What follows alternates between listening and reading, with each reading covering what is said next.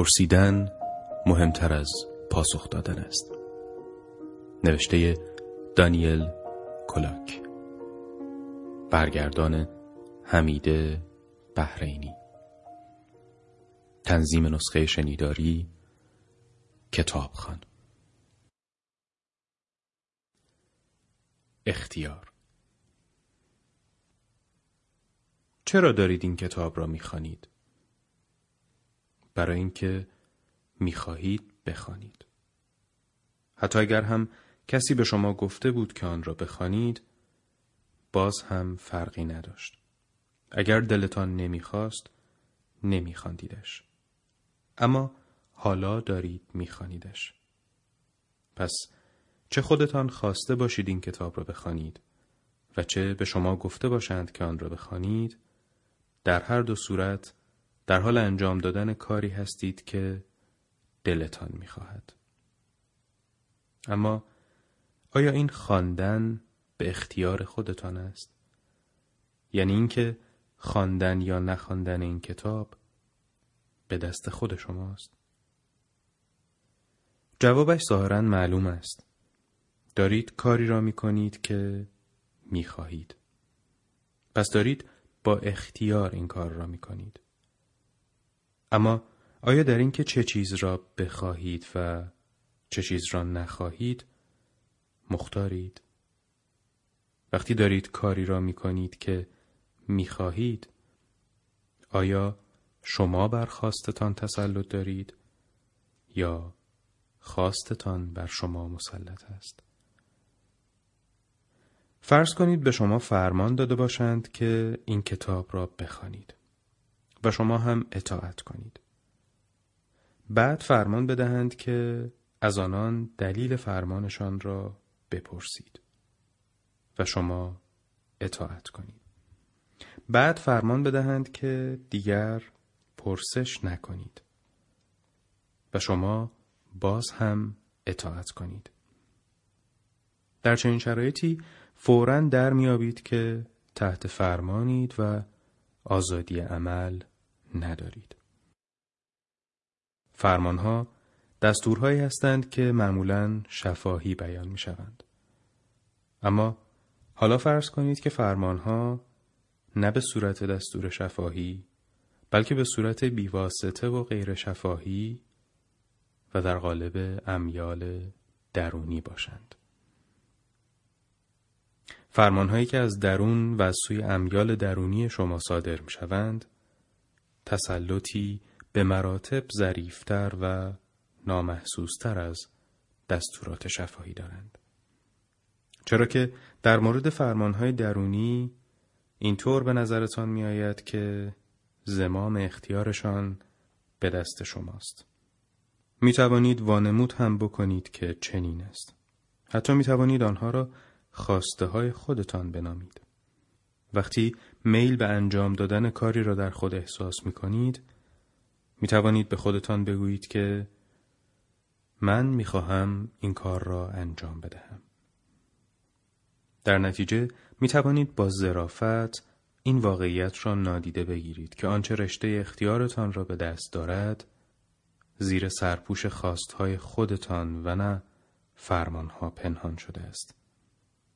به بیان دیگر وقتی مجبورید این متن را بخوانید برنامه این خواسته را به نحوی اعلام می کند که بیان که مستقیما دریابید زمام اختیارتان را به دست بگیرد. در این صورت آیا آنچه می خواهید به اختیار خودتان است؟ می توانید بگویید مختارید ظاهرا که اینطور نیست. دست بالا فقط توهم آزادی دارید. اینکه دارید کاری را می کنید که دلتان می خواهد می تواند هجاب این واقعیت شود که خواسته هایتان بر شما تسلط دارند نه شما بر آنها. آیا تا به حال در چنین اوضاع و احوالی قرار گرفته اید؟ جریان از این قرار است که شما خواسته هایتان را شکل نمی دهید. تنها آنها را در خود می یابید. بعد این خواسته ها به سطح آگاهی شما می‌رسند و موجب رفتارهای گوناگون می‌شوند.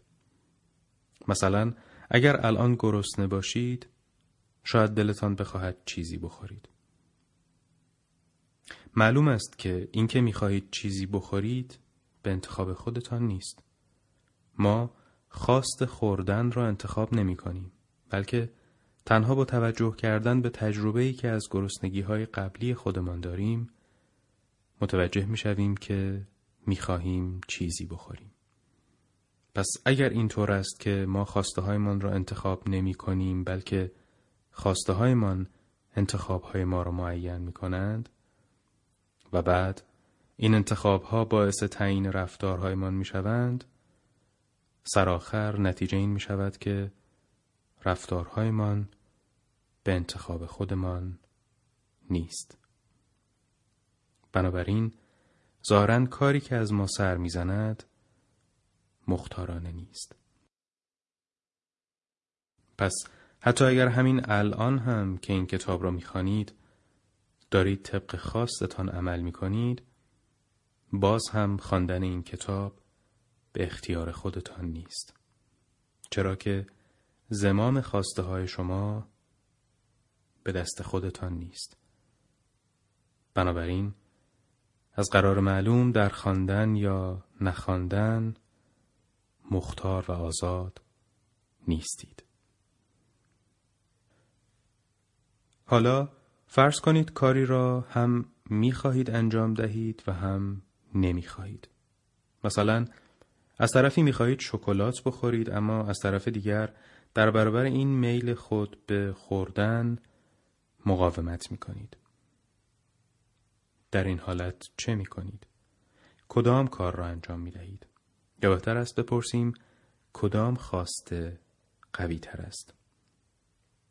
ما طبق خواسته قوی تر عمل خواهیم کرد. بنابراین رفتار شما یعنی آنچه عاقبت از شما سر می‌زند تنها محصول خواست غالب است. برای مثال فرض کنید از طرفی شکلات را به خاطر آنکه خوشمزه است می‌خواهید اما از طرف دیگر نمی‌خواهید شکلات بخورید یا حتی می‌خواهید بخورید اما چون معتقدید که خوردنش برایتان مضر است می‌خواهید نخورید.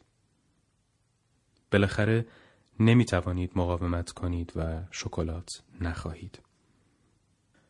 آنچه همین الان می خواهید انتخاب شما نیست بلکه آن چیزی است که در خود یافته اید. شاید بتوانید خود را در شرایطی قرار دهید که بعد از این دیگر میلی به شکلات نداشته باشید. مثلا در یک برنامه ترک شکلات شرکت کنید و عضو گروهی شوید که از شکلات متنفرند. حالا اگر به فرض این کار را بکنید و در پایان دوره درمانی هم بتوانید میل به شکلات را در خود از بین ببرید آیا بعد از این اختیار خواسته هایتان به دست خودتان است معلوم نیست تا چه پیش بیاید گرایش فعلی شما به نخوردن شکلات چگونه به وجود می آید؟ شاید در خبری خانده اید که شکلات مضر است و همین شما را به سمت این خواست سوق داده است که میل به شکلات را در خود از بین ببرید. اما این خواست دوم که می‌خواهید میل به شکلات را در خود از بین ببرید چگونه به وجود آمده است؟ آیا این خواست را انتخاب کرده اید یا صرفاً میلی است که بعد از خواندن آن خبر در خود یافته اید. گفتگو ندارد که مورد دوم درست است. چرا که چگونگی احساستان درباره این گزارش به اختیار شما نیست. یعنی شما احساسات خودتان را انتخاب نمی کنید فقط خودتان را در آن حالت احساسی میابید. در نتیجه حتی اگر خود را در شرایطی قرار بدهید که در آینده احساس متفاوتی داشته باشید یا اگر اوضاع احوال خود را به طریقی تغییر بدهید که دیگران میلی که الان دارید ولی باب طبعتان نیست سر بر نیاورد باز هم همین میل فعلی مقید کردن خودتان یا تغییر اوضاع احوالتان چیزی است که فقط درباره خودتان کشف کرده اید. آنها را انتخاب نکرده. سرآخر نتیجه این می شود که آنچه می خواهیم و آنچه نمی خواهیم هر دو بیرون از حوزه انتخاب ما هستند و ما تنها حضور آنها را در خود احساس می کنیم. یعنی هیچ کدام به اختیار ما نیست. نه آنها که می خواهیم نه آنها که نمی خواهیم. پس حتی انتخاب های به اصطلاح آزادانه ما یعنی آنها که از بیرون بر ما تحمیل نشدند هم اجباری چرا که از درون بر ما تحمیل می شوند. سرآخر باید گفت که میزان اختیار ما در این انتخابهای به اصطلاح آزادانه بیشتر از رفتارهایی نیست که ما در واکنش به اجبار بیرونی از خود بروز می دهیم. تفاوت تنها در اینجاست که ما به راحتی متوجه اجبارهای بیرونی می شویم اما اجبار درونی را به راحتی در نمیابیم. در این صورت ظاهرا باید آزادی تنها یک توهم باشد. چگونه می‌توان حتی الان همین گوش دادن شما به این کتاب را عملی مختارانه دانست و از آنچه که شما را به این گوش دادن سوق داده است چشم پوشید. اصلا چطور می‌توان حتی شده یکی از کارهایمان را کاری از سر اختیار دانست. اگر بنا را بر این بگذاریم که فقط عملی را اختیاری به شماریم که انجام دادن یا ندادنش نهایتا بسته به ماست شاید با این کارمان حد نصاب عمل آزادانه را بیش از حد بالا برده ایم. چرا این حد نصاب را پایین تر نیاوریم؟ یعنی چرا نگوییم که ما فقط به شرطی در اعمال خود آزاد و مختاریم که آنها ناشی از انتخاب ما باشند و انتخاب ما هم در شرایط عادی صورت گرفته باشد. یعنی هیچ عامل بیرونی ما را مجبور نکرده باشد. برای مثال چرا نگوییم همین که الان مشغول شنیدن این کتاب هستید به شرطی عمل مختارانه است که علتش فقط این باشد که می‌خواهید بشنوید. خب بله البته می توانیم این را بگوییم. درک معمول از آزادی هم همین است. شما هم اگر میپسندید می توانید به همین برداشت معمول بچسبید. مختارید. گرچه باز هم سراخر مختار نیستید.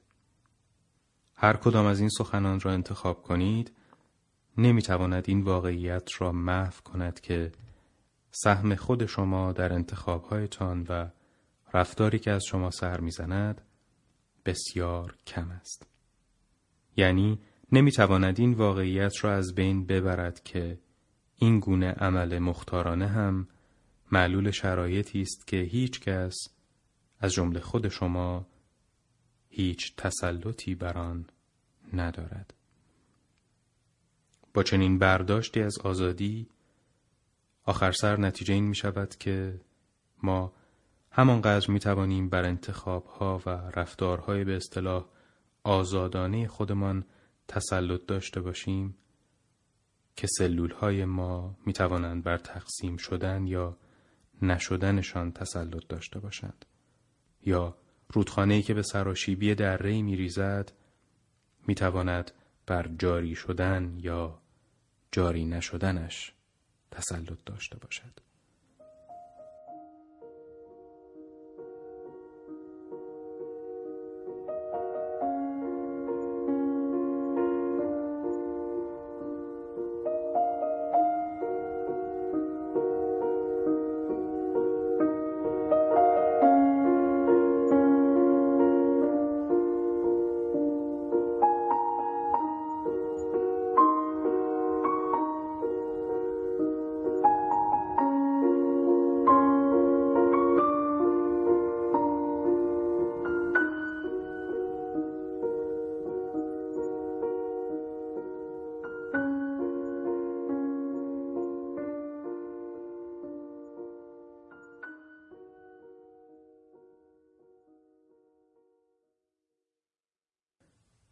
اگر هنوز فکر می کنید به معنای عمیقتر از این مختارید خوب است از خودتان بپرسید که اگر آزادید کی برای اول بار مختار شدید؟ زیرا اگر الان مختار باشید باید یک زمانی برای اولین بار عمل مختارانه ای از شما سر زده باشد. تولدتان که مطمئنا به اختیار خودتان نبوده است. پس از تولد هم در برابر محیط اطراف به نحوی واکنش نشان می‌دادید که اساسش از قبل در وجودتان برنامه ریزی شده بود.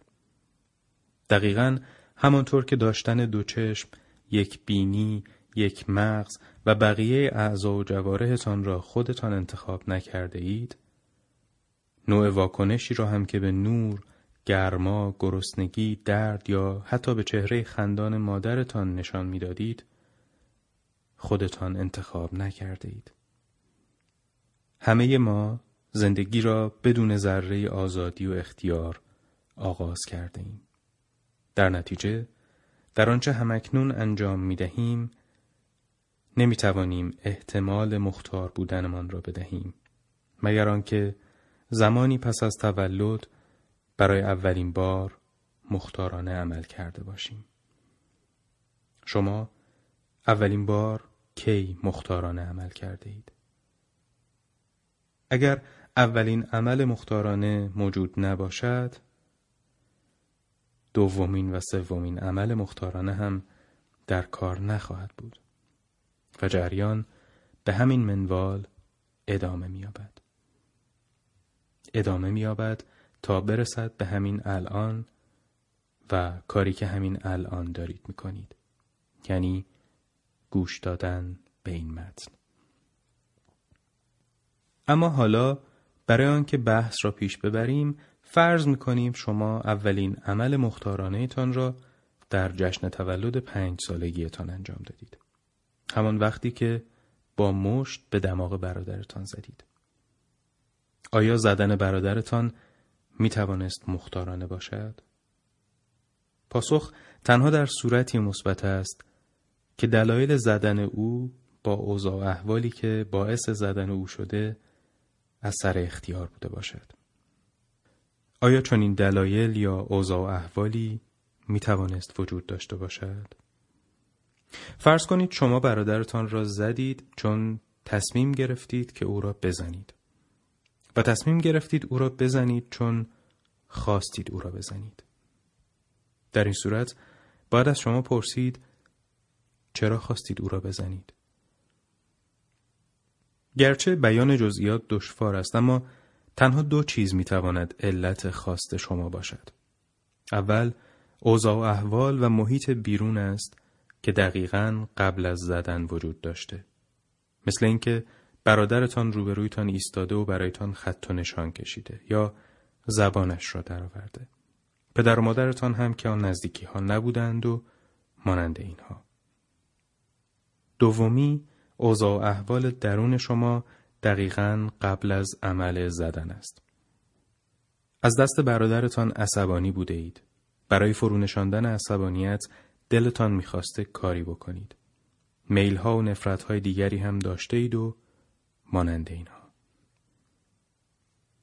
اما اگر این عوامل دستن در کار باشند، از آنجا که شما هیچ کدام از جنبه های دخیل چه عوامل بیرونی و چه عوامل درونی را خودتان از روی اختیار انتخاب نکرده اید عمل زدن برادرتان هم عملی مختارانه نبوده است. ما این را می دانیم که شما هیچ یک از جنبه های محیط بیرون یا درون خود را انتخاب نکرده اید. این را می دانیم چون خودمان برای پیش بردن بحث از پیش فرض کرده بودیم که اگر شما برادرتان را از سر اختیار زده باشید این اولین عمل مختارانه شما بوده است. اما از آنجا که خود گزینش یک عمل مختارانه است، گزینش هر کدام از جنبه های دخیل، چه جنبه های بیرونی و چه جنبه های درونی، عمل مختارانه ای خواهد بود. عملی که قبل از اولین عمل مختارانه شما صورت گرفته است. و این بیشک محال است خب پس اگر حرکت شما کاملا محصول عوامل بیرونی یا درونی لحظه قبل از زدن باشد و در ضمن شما هیچ کدام از این جنبه های درونی یا بیرونی را انتخاب نکرده باشید در این صورت دیگر وجهی برای مختارانه پنداشتن این عمل باقی نمی ماند. برد تأثیر این عوامل بر انتخاب شما به هر میزانی که باشد به همان میزان از آزادی و اختیارتان کم می کند. و شما به همان میزان تحت تأثیر شرایطی که نه در گزینش آنها مختارید و نه تسلطی به آنها دارید مجبور شده اید برادرتان را بزنید. به عنوان مثال اگر عوامل بیرونی و عوامل درونی در به وجود آوردن خواست شما برای زدن کافی باشد و خواست شما هم در زدن او علت کافی به وجود آوردن انتخابهای شما باشد و این انتخاب هم علت کافی عمل زدن باشد در این صورت شما از سر اختیار برادرتان را نزده اید بلکه به علت و تحت تأثیر شرایطی دست به عمل زده اید که نه گزینش آزادانه شما بوده است و نه در نتیجه تسلطی بر آن داشته اید. دست کم باید گفت که این تسلط آنقدر نبوده است که بتوانید خود را مختار بدانید. گرچه شاید آن شرایط بیرونی و درونی که قبل از زدن برادرتان در آن قرار داشته اید فقط در گزینش شما دخالت داشته باشد بیان که علت تام به وجود آوردنش باشد در این صورت چه عوامل دیگری می تواند در گزینش عمل زدن دخیل باشد چه به گزینش شما عوامل دخیل دیگری زمینه بشود و چه نشود وضعیت یکسان است. اگر اوضاع احوال دیگری زمینه شود از آنجا که خودتان آزادانه انتخابش نکرده اید نمی توانید در انتخاب عمل زدن مختار باشید و در نتیجه در زدن هم مختار نیستید. و اگر اوضاع احوال دیگری زمینه نشود یعنی اگر تا حدی نه خواست شما در زدن نه گزینش عمل زدن و نه حرکت بازو و دست شما در زدن برادرتان هیچ کدام معلول علتی نباشد در این صورت باید نتیجه بگیریم که تمام اینها صرفاً از سر تصادف رخ داده است. امور تصادفی اموری هستند که فقط اتفاق میافتند. کسی آنها را انجام نمی دهد. یعنی نه چیزی علت ایجاد آنهاست و نه کسی انتخابشان می کند. نه رخ دادنشان در اختیار کسی است و نه چیزی در نتیجه آنها رخ می دهد. و به همین جهت که کسی آنها را انجام نمی دهد سخن از مختاران انجام دادن آنها هم نمی رود. بنابراین شما با امور تصادفی درگیر می شوید که خودتان انجام نداده اید. آنها بیان که هیچ دلیلی در کار باشد بر سرتان آمدند. نه آمدن و نیامدنشان به اختیار شماست و نه کاری که در پی آنها از شما سر می‌زند. پس چه تصمیم گرفته باشید برادرتان را بزنید؟ یعنی زدن را انتخاب کرده باشید. و چه همینطوری او را زده باشید؟ در هیچ کدام از موارد کارتان مختارانه نیست. هرقدر خواست یا گزینشتان در زدن معلول چیز دیگری باشد از آنجا که این عمل به سبب شرایطی صورت گرفته است که شما هیچ تسلطی بر آن ندارید در نتیجه کارتان مختارانه نیست. و هر برای خواست یا گزینشتان در زدن علتی در کار نباشد در آن صورت عمل شما یعنی زدن برادرتان امری تصادفی خواهد بود. که از آنجا که تسلطی بر آن ندارید باز هم مختارانه نخواهد بود. در نتیجه فرقی نمی کند الان دارید چه کار می کنید. در هر حال امکان ندارد بتوانید کاری را از روی اختیار انجام بدهید. چرا که برای آنکه همین الان مختار باشید باید در گذشته برای اول بار کاری را مختارانه انجام داده باشید.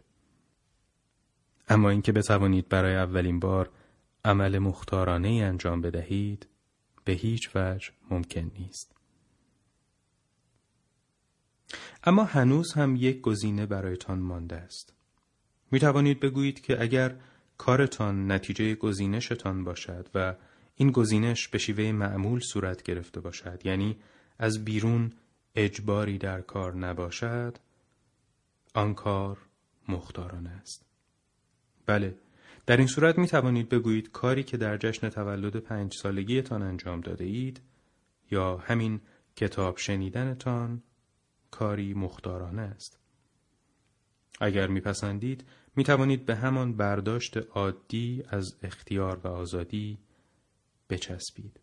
اما همانطور که قبلا هم گفتیم با چنین کاری نمی‌توان این واقعیت را از میان برداشت که آنچه می کنید اگر رفتارتان تصادف محض نباشد بر اثر عوامل و شرایطی به وجود آمده است که سرآخر به هیچ وجه کسی تسلطی بر آن ندارد.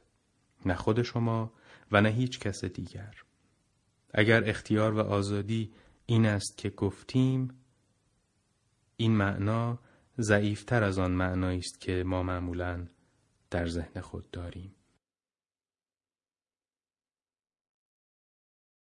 ما معمولا بر این باوریم که مختار بودن به این معناست که آنچه انجام می دهیم به اختیار خودمان باشد. اما این تنها یک توهم است. با توجه به آن معنای رایج از آزادی شما هرگز کاری را مختارانه انجام نمی دهید. نه در کاری که همین الان می کنید می توانید آزادانه عمل کنید و نه هرگز در هیچ کاری که بعدا انجام خواهید داد. حالا آیا می خواهید شنیدن این کتاب را ادامه بدهید؟